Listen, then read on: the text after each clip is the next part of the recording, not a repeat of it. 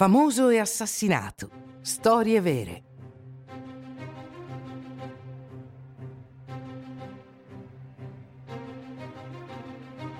Vendetta greca. L'assassinio di Agamennone.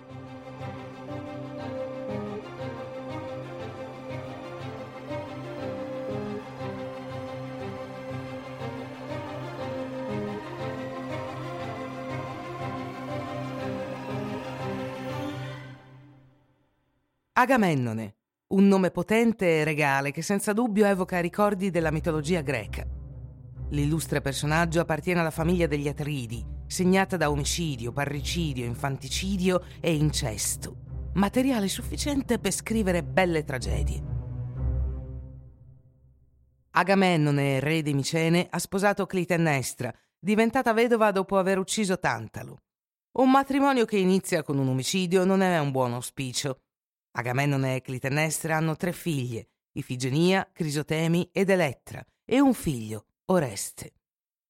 Omero non ci racconta come andavano le cose tra queste persone, ma se c'era una buona atmosfera non durerà. Infatti Agamennone ha un fratello di nome Menelao. È sposato con Elena, che ha un nome pronunciabile anche se è la sorella di Clitennestra. Un giorno fatale, sfortunato e tragico, non sappiamo con esattezza la data, la bella Elena viene rapita da un mascalzone senza vergogna, di nome Paride. È un troiano. Agamennone, Menelao e tutti gli altri sono greci e non esiste che un troiano rubi loro la moglie.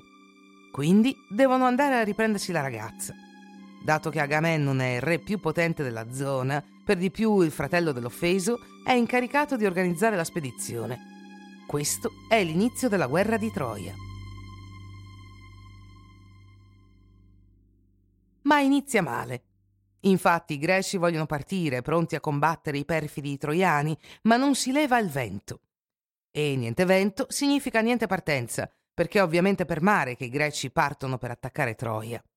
Aspettano, girano in tondo, si strappano i capelli, ma niente, non un soffio. Cosa sta succedendo? Infine i greci chiedono all'indovino calcante, l'onnisciente. La risposta è sconcertante. La dea Artemide impedisce al vento di soffiare perché è adirata con Agamennone, che si è vantato di essere un cacciatore migliore di lei. Che faccia tosta. Quindi no, non ci sarà vento. E senza vento non c'è spedizione. Il nostro Agamennone è nei guai.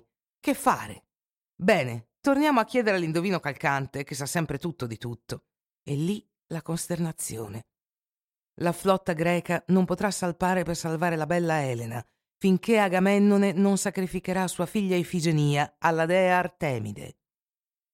Agamennone non accetta subito, sa che Clitennestra farà una scenata quando lo saprà, ma poi, per doveri di guerra, il re organizza il sacrificio della sua amata figlia.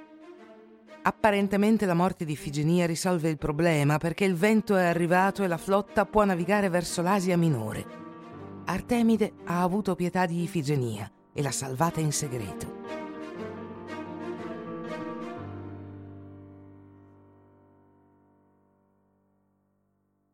Dopo dieci anni di guerra di Troia e molte avventure, Agamennone torna a casa da vincitore, orgoglioso e un po' stanco. Vorrebbe riposare dopo anni di lotta, Arriva a Micene, a braccetto con la sua amante, Cassandra. Anche se lei lo avverte che le cose non andranno bene, lui non le crede. Peccato. Perché non è il riposo che lo aspetta a casa, ma sua moglie Clitennestra, che dalla sua partenza ha preso un amante, Egisto. Nonostante il tempo trascorso e l'amante nel suo letto, Clitennestra serba ancora rancore verso Agamennone per aver ucciso sua figlia. È comprensibile. Incarica quindi il suo amante di uccidere il marito durante il grande banchetto che segue il ritorno vittorioso della flotta. L'amante accetta e uccide il marito, e anche Cassandra, per sicurezza. Le grida del re e della sua amante riecheggiano in tutto il palazzo, ma non importa. Agamennone è morto, Clitennestra è vendicata.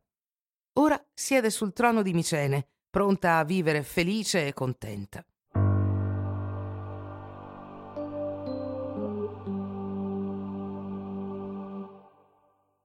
La storia non finisce qui, perché tra gli Atridi la vendetta non ha fine. Oreste uccide sua madre e il suo amante per vendicare suo padre. Questo non impedisce ad Agamennone, ci dice Omero, di perseguitare sua moglie dall'inferno, dove la cerca per vendicarsi. Ma questa è un'altra storia.